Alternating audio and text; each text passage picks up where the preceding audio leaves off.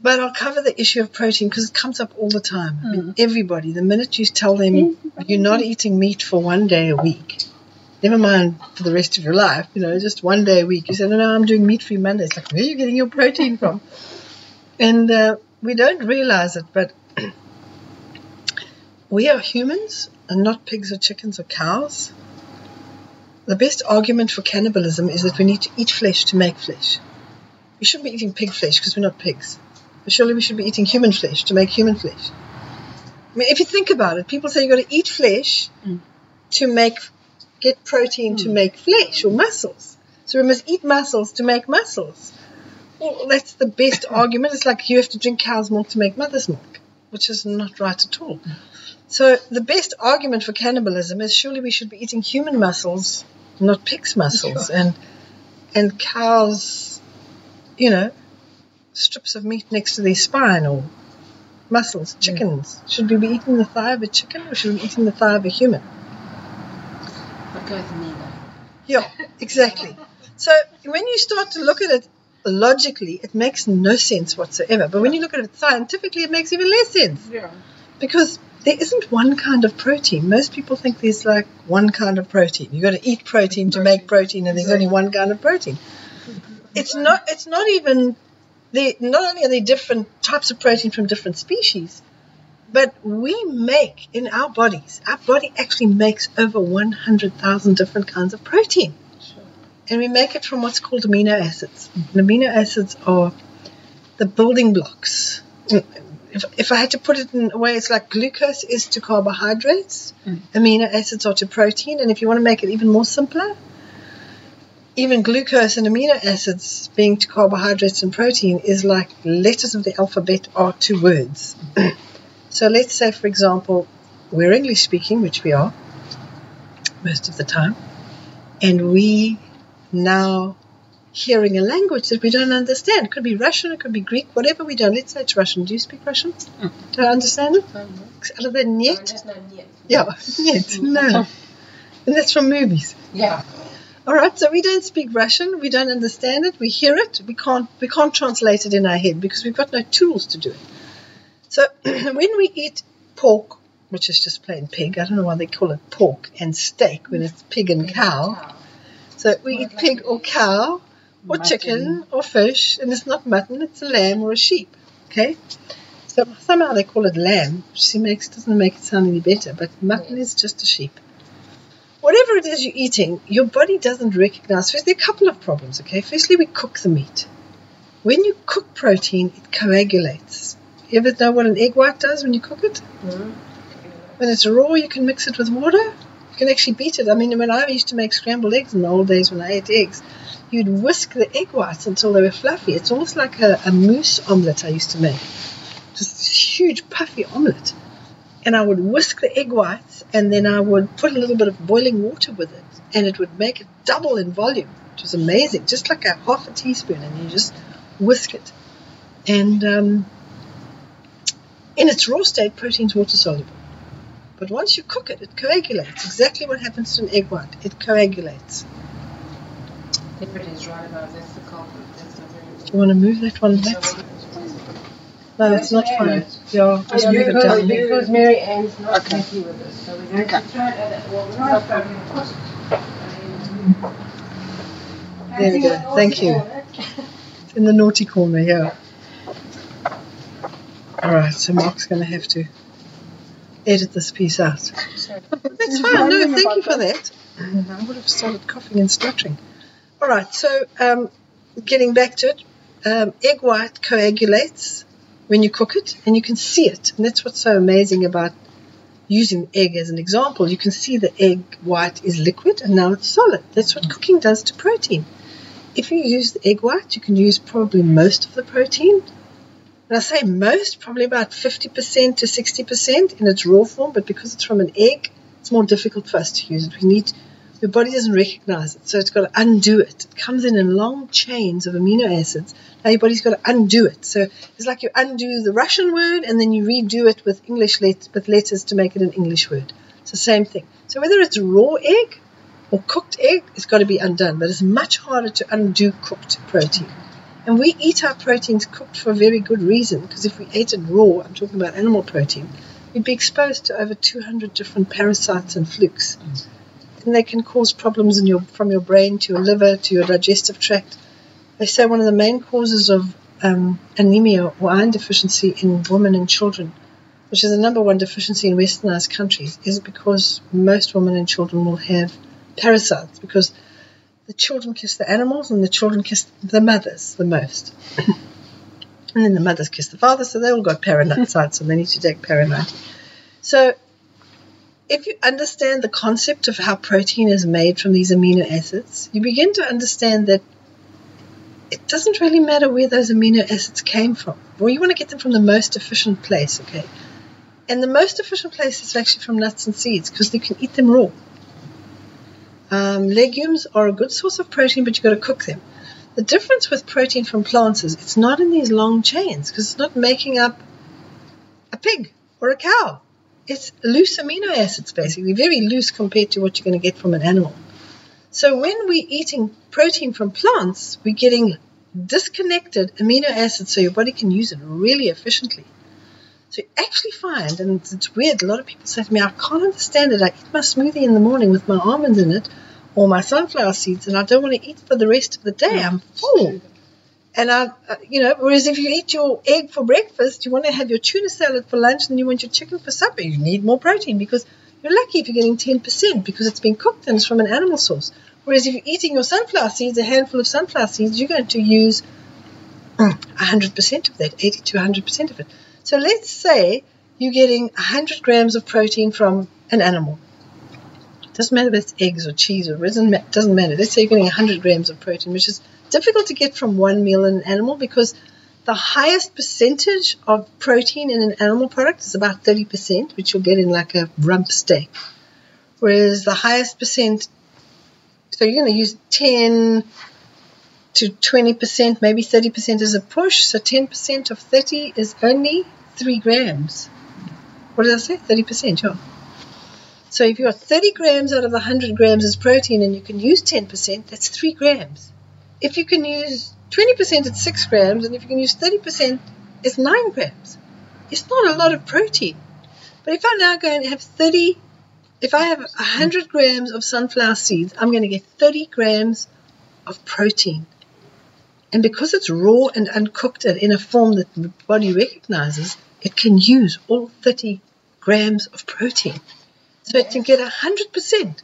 So you're getting a better quality protein, and this is the disconnect. I'll answer you now.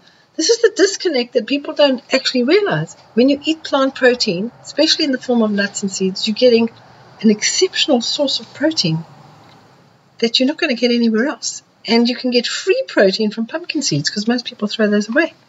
And pro- pumpkin seeds are one of the highest levels in plants. It's 30% and even over sometimes. Even your butternut. Mm-hmm.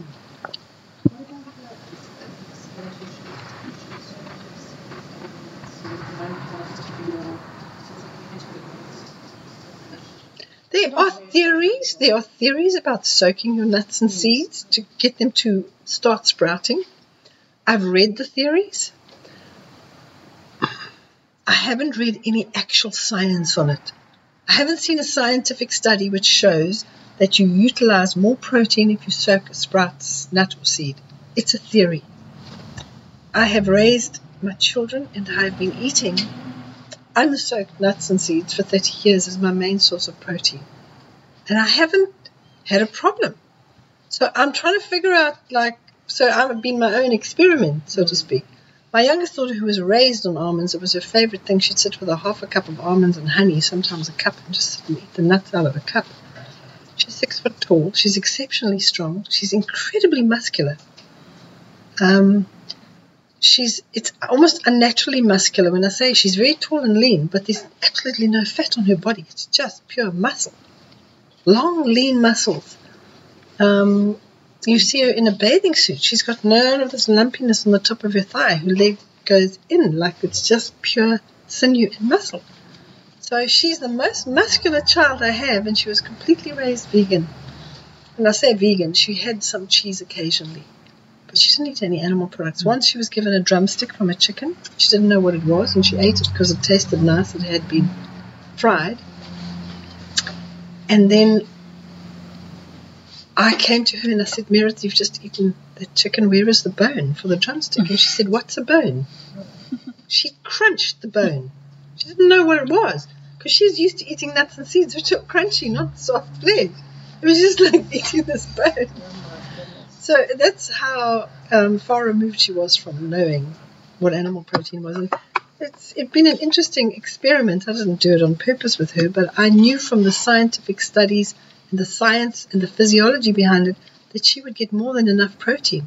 And she's our tallest child. She's just under, she's 1.82, I think. She's just under six foot tall and exceptionally strong. Um, and exceptionally smart. I sound like a proud, boasting mother, but sometimes she's so smart, most of us don't get her. she really is clever. I mean, it's it's uh, an interesting thing. And I've seen this with several families when the kids are raised vegan with nuts and seeds as their main source of protein. Very sharp, very muscular. I find that when it's the main source is legumes, you don't. They, they're clever and smart, but they don't have this muscular strength. So the interesting thing that as a fully grown adult, you're only needing 30 grams a day. That's a closed handful. It's like a tablespoon. Just like that, closed handful, tight closed handful of nuts or seeds a day. That is all you need. You don't need more than that. Even as an active person, you can get by that. If you're doing mm, ultra marathons and stuff, you can increase that. And a lot of them that I know will have beans and leg and you know chickpeas, which are also a source. But let's get back to the amino acids. There's not one single plant food that doesn't contain amino acids, those building blocks of protein. Not one. Hmm. You get 20 to 23 amino acids, depending on which textbook you read. They're like the letters of the alphabet to protein. Out of the English language, you can make, you've got 26 letters, you can make over half a million English words. The average person uses 3 to 5,000 of those words only. You've got 20 to 23 amino acids, you make over 100,000 different types. So it makes, it's starting to make sense when you're looking at it as like a language. Um, and of those 20 to 23, eight of them are considered what's called essential amino acids. In other words, you've got to get them from your diet. You can't, your body makes the rest of them, it actually just makes the rest. As long as you're getting those eight essential amino acids, the other balance of the 20 to 23, your body can actually make. So those essential ones have names like um, isoleucine. You find it in avocados, coconuts, papayas, sunflower seeds, and almost all nuts. Leucine, it's found it counterbalances isoleucine. You always find the two together in natural foods, and it's found in exactly the same food sources. The food sources I'm giving you is they're high in those sources. You'll Okay. find them in almost every food. Every plant food will have them in to some extent, but they're higher. Lysine, you may have heard of lysine. People take it when they've had a fever blister. And here's the funny thing when I ate animal products, especially eggs, I got a really, really bad fever blisters. If I ate an egg, I'd break out in a fever blister. Since I've become vegan, the only time I get this beginning of like a cold sore or fever blister is if I've been outside in really extremely hot sun and the sun has caught my lips. Then I'll start to get that tingling feeling the next day. But I've since found out there are two things. You can use aloe vera jelly on the um, on the tingling, on the cold sore. But purely by mistake, I found out something else that works even better. Because I was in the sun and I got that tingling feeling. and I have developed a toothpaste that I'm busy testing that I've made to see how it works. And it's just 50%, you can make it yourself. It's 50% bicarb and 50% coconut oil, extra virgin coconut oil. I currently use bicarb and salt to use? Yeah, you just mix it with coconut oil so it's more creamier. Hmm. And I put the peppermint oil in it. Hmm. Yeah, how I absolutely. brush my teeth every day. That's it. Oh, And it makes your it makes your teeth so clean. It's incredible. The coconut oil you use for oil pulling, Yes, but if you oil pulling is just swishing your Mm. the oil around in your mouth. So what I found is I had this co- I had this tingling feeling, and I got the bicarb. When I was brushing my teeth, I- it just got onto my lip there because it was like yeah, in the middle of my lip. Honestly, it was five minutes later. It was like the feeling's gone completely. And then, uh, uh, like uh, another week or two later, I was back in the sun, like a slight tingling feeling again. I thought, well, let me try this. I went took the toothpaste, I rubbed it on there, five minutes, gone away. And this other one had actually at the top, had actually started to get where it's dry and the skin starts to like flake. And I put it on and it was like just, it healed. It was like the skin was repaired. It was, it was incredible. So now I'm like, that's a cure for fever blisters. You would have known. And you still that um, good quality. Coconut, Coconut oil, yes. yeah. We've got the extra virgin organic one and we've got the one No that's been deflavored. The deflavored ones, they use clay to take the flavor out. Mm. And it's usually because the coconuts are older and they've got a stronger flavor, Mm. very strong flavor. So they take the, the flavoring out of the taste of the coconut out. And they do that with clay. They remove the clay and it's taken, it's absorbed all the taste of the coconut. Yeah, it depends. The one we get is they use clay. They may use chemicals in others. So yeah, um, your amino acids you're going to get from. Oh, let's just go through some some of the others. You don't need to remember these names. Threonine aids in balancing of amino acids. It's found in alfalfa sprouts, carrots, green leafy vegetables, and papayas. Tryptophan. Tryptophan's a well-known one. It actually helps to make serotonin in the body, so it makes you happy. It's found in most carbohydrate foods. Very high in bananas. You'll find it in potatoes. You'll find it in rice, but it's in, in things that are high in carbs. So fruit that's high in carbs, like a banana, is a high carb fruit. It's high in tryptophan, and it's actually a lot of the natural um, uh, teachers on, on health and nutrition will tell you that it's a good thing to eat a ripe banana before you go to bed at night hmm. because it makes you sleep very well No. and it raises your serotonin levels, which makes you sleep. So, and then you wake up happy. It's not a bad idea to give kids a banana as they go to bed. Like, here, Yeah, because they do kind of get kind of. You get them into bed and they're like, I'm hungry. You should keep a pile of ripe bananas. always If you can't keep them ripe, then take the ripe bananas, peel them and freeze them, and then make them a little bit of banana ice cream, which is just bananas blended in your blender, and it goes all frothy and creamy, Yeah. and it's like ice cream. And you give them a couple of spoons of banana ice cream before Oh, they go to bed. you give it raw? No, you can. Oh, you can. I'm just okay. saying because you want it to be ripe. Oh, And a okay. green banana is going to Oh, cause you- digestive oh, discomfort. you- Okay. Oh, yeah, yeah. Then you just might freeze them. keep some in Yeah, the fridge so you, you don't want to. Yeah. A green banana is going to make them I buy bananas every second day anyway. Yeah. Yeah. So buy them slightly, slightly, so that you Yeah. know the next day. And in fact, when you buy them ripe, they're cheaper as well because they weigh less. Interestingly enough, Okay. and then the, if you go to a greengrocer, he'll cut the price. He'll make the bananas cheaper. Okay, so and then you get things like methionine, which is uh, helps the functioning of the spleen, the pancreas, lymphatic glands. It's part of hemoglobin and tissues, and is found in apples, Brazil nuts, cabbage, cauliflower, hazelnuts, kale, and pineapples. Valine is involved in the functioning of the mammary glands and ovaries. It's found in apples, almonds, beets, carrots, celery, okra, pomegranates, squashes, and tomatoes. Phenylalanine is found in apples, beets, carrots, pineapples, tomatoes. As I said, these are the high levels. It's found in most foods, mm. okay? Plant foods containing all eight essential amino acids are almonds, hazelnuts, walnuts, pecan nuts, Brazil nuts, eggplant, tomatoes. It's your nuts and your seeds. Coconuts, pumpkin seeds, sunflower seeds, cabbages, broccoli, alfalfa sprouts, bananas, squashes, carrots, corn, okra, bean sprouts, and dates. So there's a big variety, and that's not all of them. As I say, these are the ones that are high in it. So you, it's not difficult to get them. Now, in the old days, when I say the old days, um, a book that was written called Diet for a Small Planet. You ever read it? Frances Moore Lappé. It's from the hippie days, 1960s and 70s, before your time. She wrote this book that like revolutionized the world. That you could be vegetarian, but you had to eat legumes with grains. So you had to have lentils with rice or beans with bread or Because then it makes it more a complete protein. Complete protein. You got to get all your amino acids together at one meal, otherwise you're going to starve. So there was this theory that if you didn't eat complete protein, and that was the thing that really drove the eating of animal flesh. Because if you eat animal flesh, there's complete protein. If I ate human flesh, there's obviously going to be complete protein in you because it's been used to make the muscle. Right. Then I'd have to cook it. By the way, if you became a cannibal, you get a disease called Kuru, K-U-R-U, which is the human equivalent of mad cow disease. You get these spongy brain where you get holes in your brain, and you actually go completely crazy. And it's known amongst cannibal communities. They actually lose it mentally. You, you don't stay It's sane. very good incentive to stop eating your friends. Yes, very good incentive. Yeah, or your enemies. Even your enemies. Even your enemies. Eating friends makes you crazy.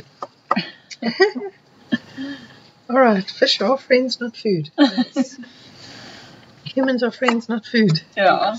Okay, so um, this whole complete protein thing has now be, it was a theory, but people were teaching it in the universities, and they were like actually propagating it. It was in textbooks, and it all went back to this woman's theory in this book, "Diet for a Small Planet." Unproven. Totally unproven, completely unproven. Nobody bothered checking it out. Now we know that you've got what's called an amino acid bank. Hmm. Your body takes the amino acids that are essential. So if you eat a lot of bananas one day it, Hmm. and you've got too much of tryptophan, for example, it banks it and the body will store it in the liver. When you Hmm. think of it, amino acids aren't big bulky things. You can't even see them with your eyes. You have to get a microscope to see them. So you can keep a lot of amino acids in the liver, and some of it's kept in the bloodstream as well. So we, we deposit the excess amino acids and we withdraw them when we need them. So they now know that that's how it works. So anybody that tells you you have to eat animal flesh to get protein is speaking from a completely uneducated or uh, outdated approach completely. And unfortunately, many doctors still are taught that stuff. Dietitians are still taught. They're now only starting to teach about the amino acid pool. And it's been around since I started studying, gosh, 30, 31, 32 years ago. It was in books that I was reading then. So it was from before that that they knew that you did you had this amino acid pool. The Dietary Flat Earth Society. Yeah, the Dietary Flat Earth Society, exactly. And you get a degree to study that nonsense too. That's what's so bizarre. So here's the thing, but the, the thing is, a lot of the stuff we taught is, is taught to us because it's for financial gain. The, the dairy and the meat industry is, and the poultry industry is enormous, and there's a lot of money in it. I mean, I went to a dinner party, a launch. It was a fundraising thing for charity for AIDS babies in Africa was in Southern California, and we were invited to these people's home in Southern California in a gated community. But you've never seen anything like this. In your estate agent days, you would never. Places in Southern California, and they're like out of a movie. It's all of them are sea views raised Mm. up. You know, you're looking at Laguna Beach and places like that. um, I, it just you know, they literally have rooms as big as ballrooms in their houses. And they're new houses, they're not old mansions. Um, anyway, these people were multi billionaires, and their money was made from chickens in America. Oh, They provided chickens to all kinds of places, from fast food outlets to the Walmarts of the world. Um, there, there's big money in it. You can just mistreat the animals, feed them rubbish, chop their heads and feet off, pull their feathers on, and off you go, or whatever it is. Kill the animals. They don't speak. They can't. They can't cry out and say, "Hey, please help me." They make a noise, but we're not there to see it. So I am vegan not for humanitarian reasons. I became vegan for health reasons. But the humanitarian thing has become very close to my heart because of the mistreatment. I think we're all going to be held responsible for the way We we've really treated animals. But God gave us a friendship about animals. He did. He ill-treated them. and we, we have no right to do to do what we do to animals and then say we need to eat them. Plus, we're using takes a hundred times more water to produce one kilogram of animal protein compared to one kilogram. A hundred times more water. One kilogram of plant protein. Okay, I know Ramona, you've got to get going, so I'm just going to finish. Yeah, we've got no water in the Western Cape, but we keep growing sheep and we keep growing big. cows. We're quite big on. So histidine is another one, and it's found in beets and apples and sprouts and celery and cucumbers and endives and papayas and pineapples and pomegranates. Okay, so really, it's just very difficult to not get enough protein if you're eating a whole food plant-based diet that has variety in it. And, and you, the variety doesn't mean you have to eat something different every single day. Eat what's in season. We make our smoothie in the morning, depending on what fruit's in there. It'll be frozen berries, and it might be frozen strawberries, or frozen blueberries, or fresh berries, or it could. And there's always a pineapple in there, and there's some nuts and seeds. I now mix the nuts and seeds. I do almond, sunflower seeds, and pumpkin seeds. Some people like cashews, and I find that cashews are no longer my favorite nut. They used to be, but I've gone off them, so I don't eat them much, unless they're in our frozen cheesecakes. Mm-hmm. And then, you know, for lunch you'll have a salad that's got a whole lot of different veggies, for anything with from olives, which is one of the things that's got complete protein, and you'll put lettuce and carrots and I think the olives are one of them, yes. And then you You've got Yes, carrots, yes. which are complete protein, and then you've got lettuce, and you might put some artichokes in there. You've got all these different things in there, and you might go and have a baked potato, or you could have a handful of dates for snacks, complete protein. And for dinner, you might have uh, gluten free pasta, macaroni cheese, which is made with a cashew nut and butternut sauce. Dates aren't in the food pyramid. It's very, very. Look, the amount of protein you get in dates and olives is Yeah. very small. It could be between 1% and 3%. So it's Yeah. not a complete protein. Okay. But if you add it up during the day, if Oh, you're yeah. getting two grams from this and three grams from that and one gram from that, the average person, when the studies have been done, who eats a whole food plant based diet, is getting 60, at least 60 grams of protein a day. We need one gram of protein for every kilogram of body weight. So if you weigh 60 gra- ki- kilograms, that's what you need if you are a fully, if you're a growing child. One gram of protein per one kilogram of body weight. But if you are a fully grown adult, because you stopped growing, you don't. Proteins need for growth and repair. So we've got a bit of repair work that's been done, but we're not growing unless we're growing sideways. Protein for fully grown adults is a half a gram for every kilogram of body weight. So you actually only need 30 grams a day, and it's very comfortable and easy to get 60 grams a day Oh, yeah. from a whole food plant based diet, pumpkin seeds, nuts, and seeds. So it's very easy to overdose on protein as a vegan. If you're getting nuts and seeds and you're eating whole foods, you shouldn't be eating that amount. It's a handful. That's it. So when we make our smoothie, we take a handful, closed handful, not an open handful, into the um, blender and we add um, a handful per person. So if there's Oh, yeah. six people, it's six closed handfuls. If it's Yeah. three, there's three closed handfuls. Otherwise, we're just completely overdosing because we Right. eat other food as well. What's And the then- downside to too much protein? Today. Oh my word! You got the tongs there. Thank you. See how fire starts, eh? Oh, put it right back. Oh, well, now, just as I Oh, okay. Breathe and see. Sorry, I'm just pushing you around here. I think you're one of our minions. Yeah, it's fine. It's all good. It's good to be a million every now and again. All right, thank you. So, what was your question you asked? The downy protein. Oh, the downside of too much protein. Okay, Is it detrimental? here's the thing too much animal protein is a big problem, okay? Too much animal protein, we know, Dr. Colin Campbell in this huge study that he did, the China study, which was accumulation of over 30 years of studying and a million people and 400 different studies, that if you consume more than 5% of your calorie value, between 5 and 10% of your calorie value, which is tiny, it's like a spoonful. If you eat more than that in a day, it Animal. triggers cancer. So you can fill your gun, as they said, you can fill a gun with aflatoxins and pollution and stress and everything else, but the thing that pulls the trigger is protein. The minute you go over 5 to 10% Animal of your calorie value, and animal protein is high calorie So value. that's Atkins. Uh, Animal products, okay? Animal protein. Right. so this, So this is just gonna going cause cancer. Yes, it is. Um, population at large. Well, what we're seeing is cancer, and we, we know one of the people that promoting the Banting diet here in South Africa. He's now full blown diabetic on medication. He wasn't when he started. He was going on it to avoid diabetes, and now he has diabetes. So it's very sad that people are doing that and they're telling people. But, uh, well, you know, I kind of I make a bit of a joke of it, so please, if anybody's listening this, tongue in cheek. But I'm beginning to think that high protein diets are to cull stupid people.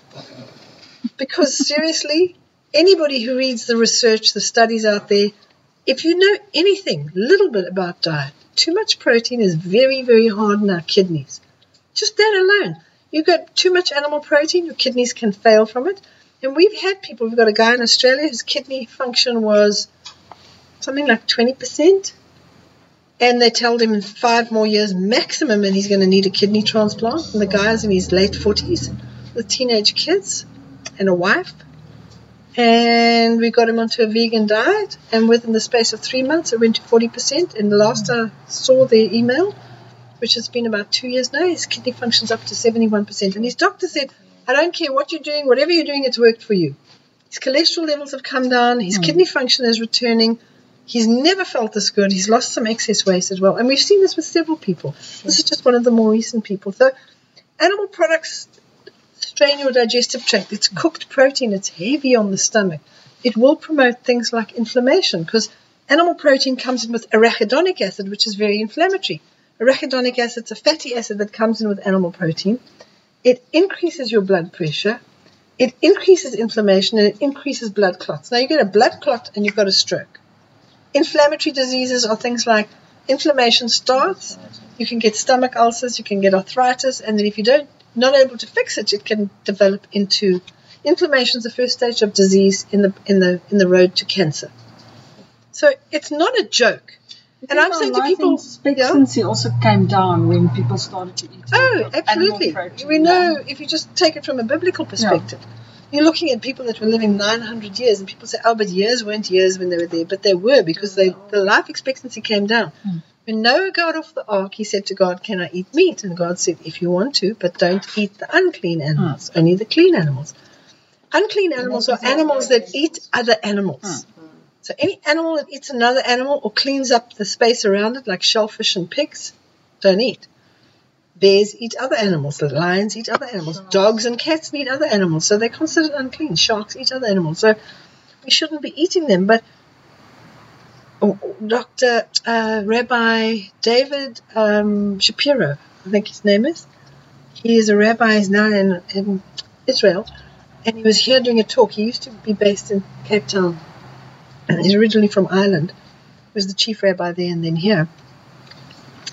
He did a talk to um, an annual talk that they do in Stellenbosch called Limmud, which is for the Jewish community. And he came in here and he told me he's doing this talk, and I said, "How can I hear you speak?" He said, "I'll get you in," because we're not Jewish. So uh, he got us in, and we listened to him, and he basically said.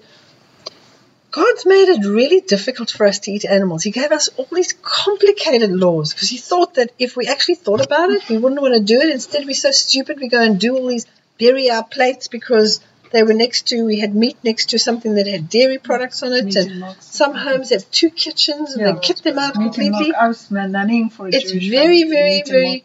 If you're a vegan, you're kosher automatically. Mm. There's nothing unkosher about vegan unless you go and eat a caterpillar in your broccoli. Mm. And chances of that happening is not, maybe not that.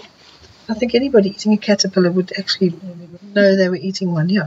So, you know, at the end of the day, if we have to look at it biblically, if we have to look at it ecologically, if we have to look at it um, physically, there's no benefit from an environmental point of view. There's no benefit spiritually. Anybody who stops eating meat will tell you they spiritually they feel lighter. They may feel more, more connected to God, their Creator.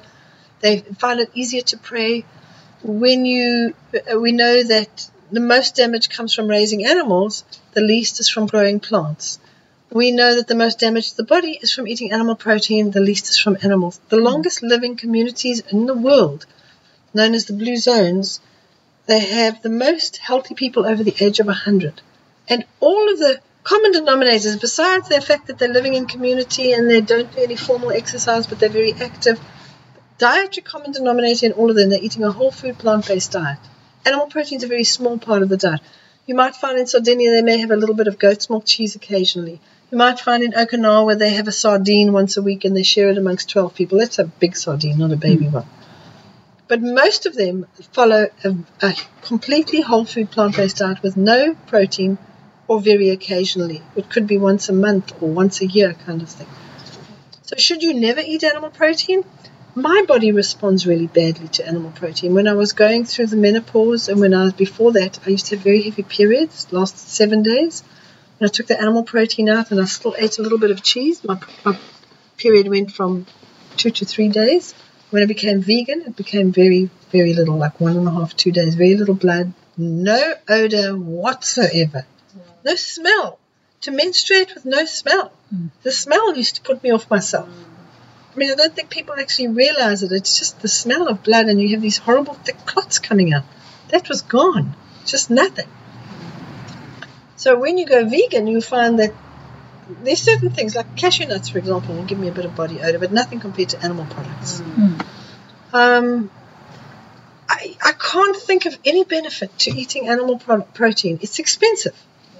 You're getting 10% if you're lucky, maybe 30% at a push if it's not well cooked, but then you're getting parasites with it. So then you end up with the parasites and they Oh, cause problems. yeah. So I, I, there's no economic benefit, there's no physical benefit, and there's definitely no environmental benefit. So, um, you know, from that point of view, I believe we should be And eating pea no protein? animal protein. Well, Mm, pea protein, let's talk about the pea protein. The protein that I use in my smoothie is called ProPeas. It's 75% protein. It's the protein taken out of the peas. So when you Oh, look at the protein, no, it's taken out of a green pea Okay. And it is a creamy powder. They just extract the protein through a process of grinding and water extraction. They extract it and they add some vanilla to it, and it's got a little bit of a herbal sweetener called Halohan. So it's slightly sweet. So if you taste it, it's actually very pleasant. I'll give you some in the open jar there to taste. but if I add it to the smoothie, I know I'm just adding a really good quality protein. And we, we exercise quite a bit, so mm. we do want to get a bit of better muscle tone. But it's I use one to two scoops for an entire jug of six to eight people in the mornings because all my grandkids come and eat here in the morning. And do you recommend having it with your acid and sub-acid fruit rather than, or doesn't I do recommend eating protein rather with sub-acid and acid fruit rather than with carbohydrates. It's not that it's as much as it's it's not that you know because it's not a complicated protein. It's not it's not an intricate protein. Okay, It's not so this have a little long chain. So now you've got separate amino acids. So if you had a bit of banana in there, it's probably not going to do anything. But the best way to know if your food's not digesting properly is if your food is repeating on you, Hmm. you're burping it afterwards, or you've got indigestion or heartburn. So if you're not getting any of that, you're probably digesting your food pretty well. So food combining, not mixing proteins with starches, is not that important when you are vegan. Okay. Because animal protein is so complicated compared to plant protein. Okay. It's not coming in long chains of pig, remember? It's just coming separate letters. The letters haven't been made, and your body just takes the letters up And, and makes the language that understands. Whereas with animal protein, it's got to undo the letters and then remake all the words so that it can understand Okay. what You the did a- protein is. quite a couple on the market now. There are, this one very good? there are a lot of other pea proteins on the market. Um, the number one importer is importing it from China. There's some good stuff that can come out of China, but there's been rumors, and I don't. It's not from this company, but I've seen rumors. I've seen articles. I've seen people commenting in it. They put melamine, for example, in the baby powder. There's melamine in the pea protein. You've got to check where it actually comes from. Mm. I think this pea protein comes from France, if I'm not mistaken, but I'll check up on it. I know it's not from China. Mm. So I use this because it's a good source. it's ProPeas from AIM, and you can all buy it directly from AIM. You don't have to get it from us. Um, but if you do get it from us as an affiliate, you get your 9% off. Um, it, when it says 75%, I know it's 75%. If I'm buying it from a bulk supplier who's selling it to the local pharmacy down the road or health shop who's Mhm. decanting it, they could be mixing just ground up peas with it. And you could end up getting 5 or 10% protein because they're trying to stretch it and make more money. Mm. You have no idea what in people in business, the vast majority of them, don't have the integrity they should have Yeah. and they need to make money. And that's the motivation for most people to be in business. I would rather not sell pre protein than sell a poor quality. It's the same thing as we can only find the uh, cashew nuts that are brown and they don't taste nice. We don't buy them. Yeah. So we'd rather be out of stock of something than actually stock it. There's nothing that we stock online or in the store that we either haven't used or don't use presently. um, so it's like the barley life. It's the best quality barley grass. It's got the highest nutrient content. I haven't found one that has a content, protein content this high, Right. and doesn't taste this nice. either. The other things and seeds. Um, almonds contain about 25, between 20 and 30 percent protein, depending on how it's grown and where it's grown. Sunflower seeds are about 25 to 30 percent. Pumpkin seeds are at least 30 percent. Sesame seeds or tahini, very good source of protein here. Fantastic way to get it into kids. Mm. Um, hummus, great way. Just chickpeas, tahini, great source of protein. You're looking here at also about 25 to 30 percent protein. So if you're putting that, you can drizzle it. You can just mix this as it is with lemon juice and our garlic and herb salt without putting the chickpeas into it at all. And you just mix it by hand. It makes it's then called tahina, which is you mix a little bit of water with it to thicken it. Water, finding enough water makes it thicker. Yes, yeah. It's an interesting thing when you put it with tahini. it just gets so it's more like a paste then, Mm. as opposed to sort of a spread, a runnier sort of spread.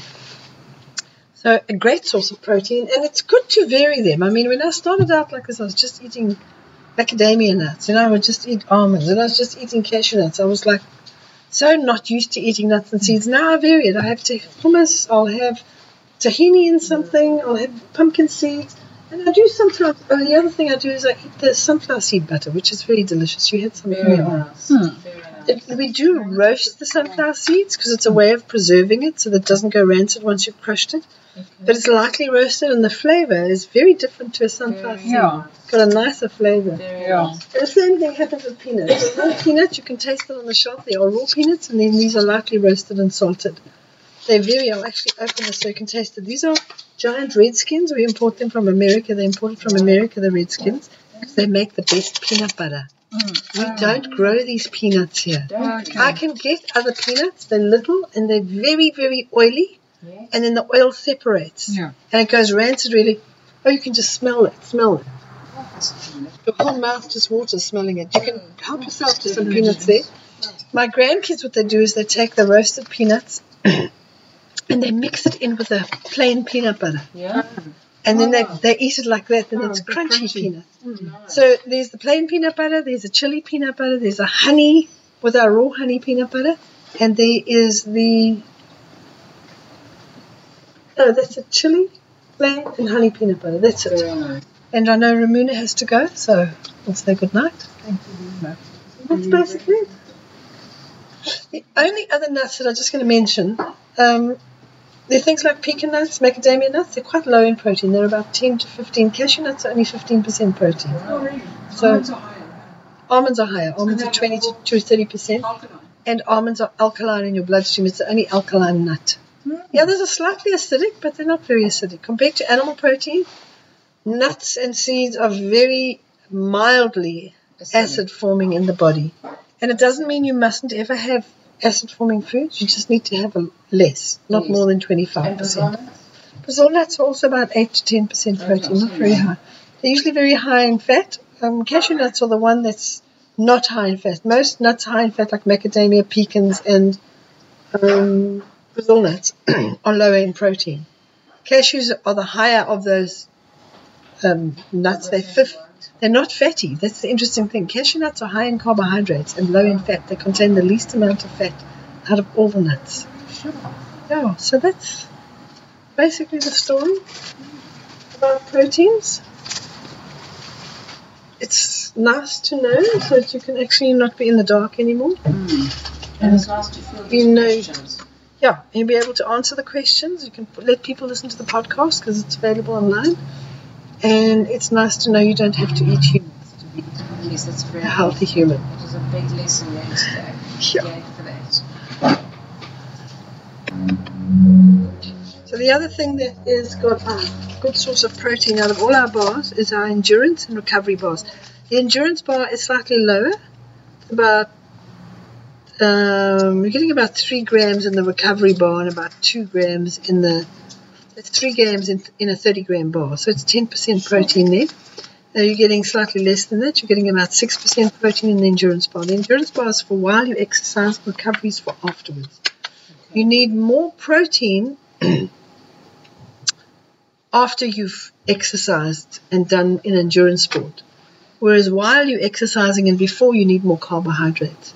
Because if you don't, if you run out of carbohydrates while you're doing a marathon or a triathlon, um, you basically hit the wall, which means you deplete all your glycogen, which is your your muscle glucose, which is a form of glucose that you increase by being fitter. The fitter you get, the more you're able to store that. Okay. Um, but if you don't have enough stored because you're not fit enough, then you have to keep drinking things and eating things. Okay. And if you're drinking and eating processed and, and, and refined process, um, things like colas and Yes. white biscuits, you know, made with white flour, it's a poor quality glucose that's coming in, and you're going to crash because it's going to make your blood sugar drop. So you want to make your blood sugar stable off while you're running. This has got almonds and sunflower seeds and pumpkin seeds. It's basically all the ingredients that is our coconut muesli, but there's no coconut in here. We took the coconut out because when once you grind it up, it can go rancid. And then the in recovery bar, we put extra protein, with extra protein in the form of tahini. So it's got a slight tahini flavor. So it's got, you must taste it. You need you need to repair your muscle. Trying to repair because your muscle. When you exercise a lot, let me give you the other one first. Taste the endurance bar. I haven't eaten these for a while. And then taste the recovery bar. You see that sweeter? And this is you can taste the sesame seed paste in there.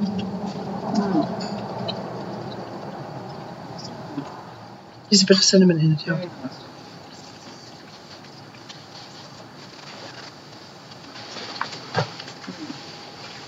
Similar tasting, but this one's got more Mm. protein in it. Yeah, it's mild. It's not overwhelming. Um, the other sweets that we've got that have got tahini in it is um, the power balls. Mm. It's got tahini, dates, and raisins in it. And some people just use that. They don't necessarily want different bars. But a lot of people want like seeds and they want goji berries and chia seeds. And, Hmm. Yeah. So that's what, yeah. So you can choose. You can either get the smoother balls, power balls, or you can use these. Um, there's our cashew and date fudge, which has got cashew nuts in as well. It's a great source of protein. It's 15%, but it's good quality protein. That's great sweets for kids. It's fantastic. After, after, you know,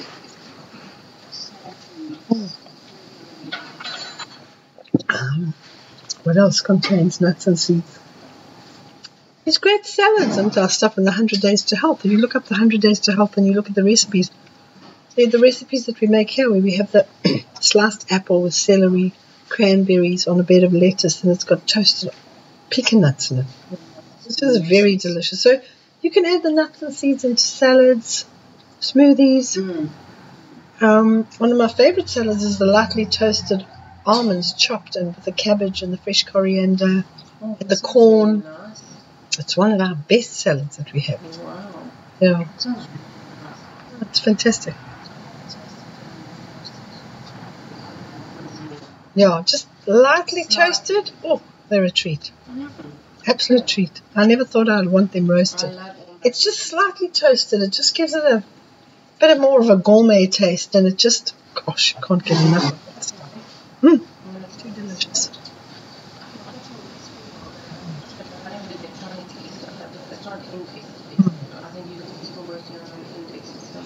We are. We're trying to find somebody who can index for us. Let me just stop this.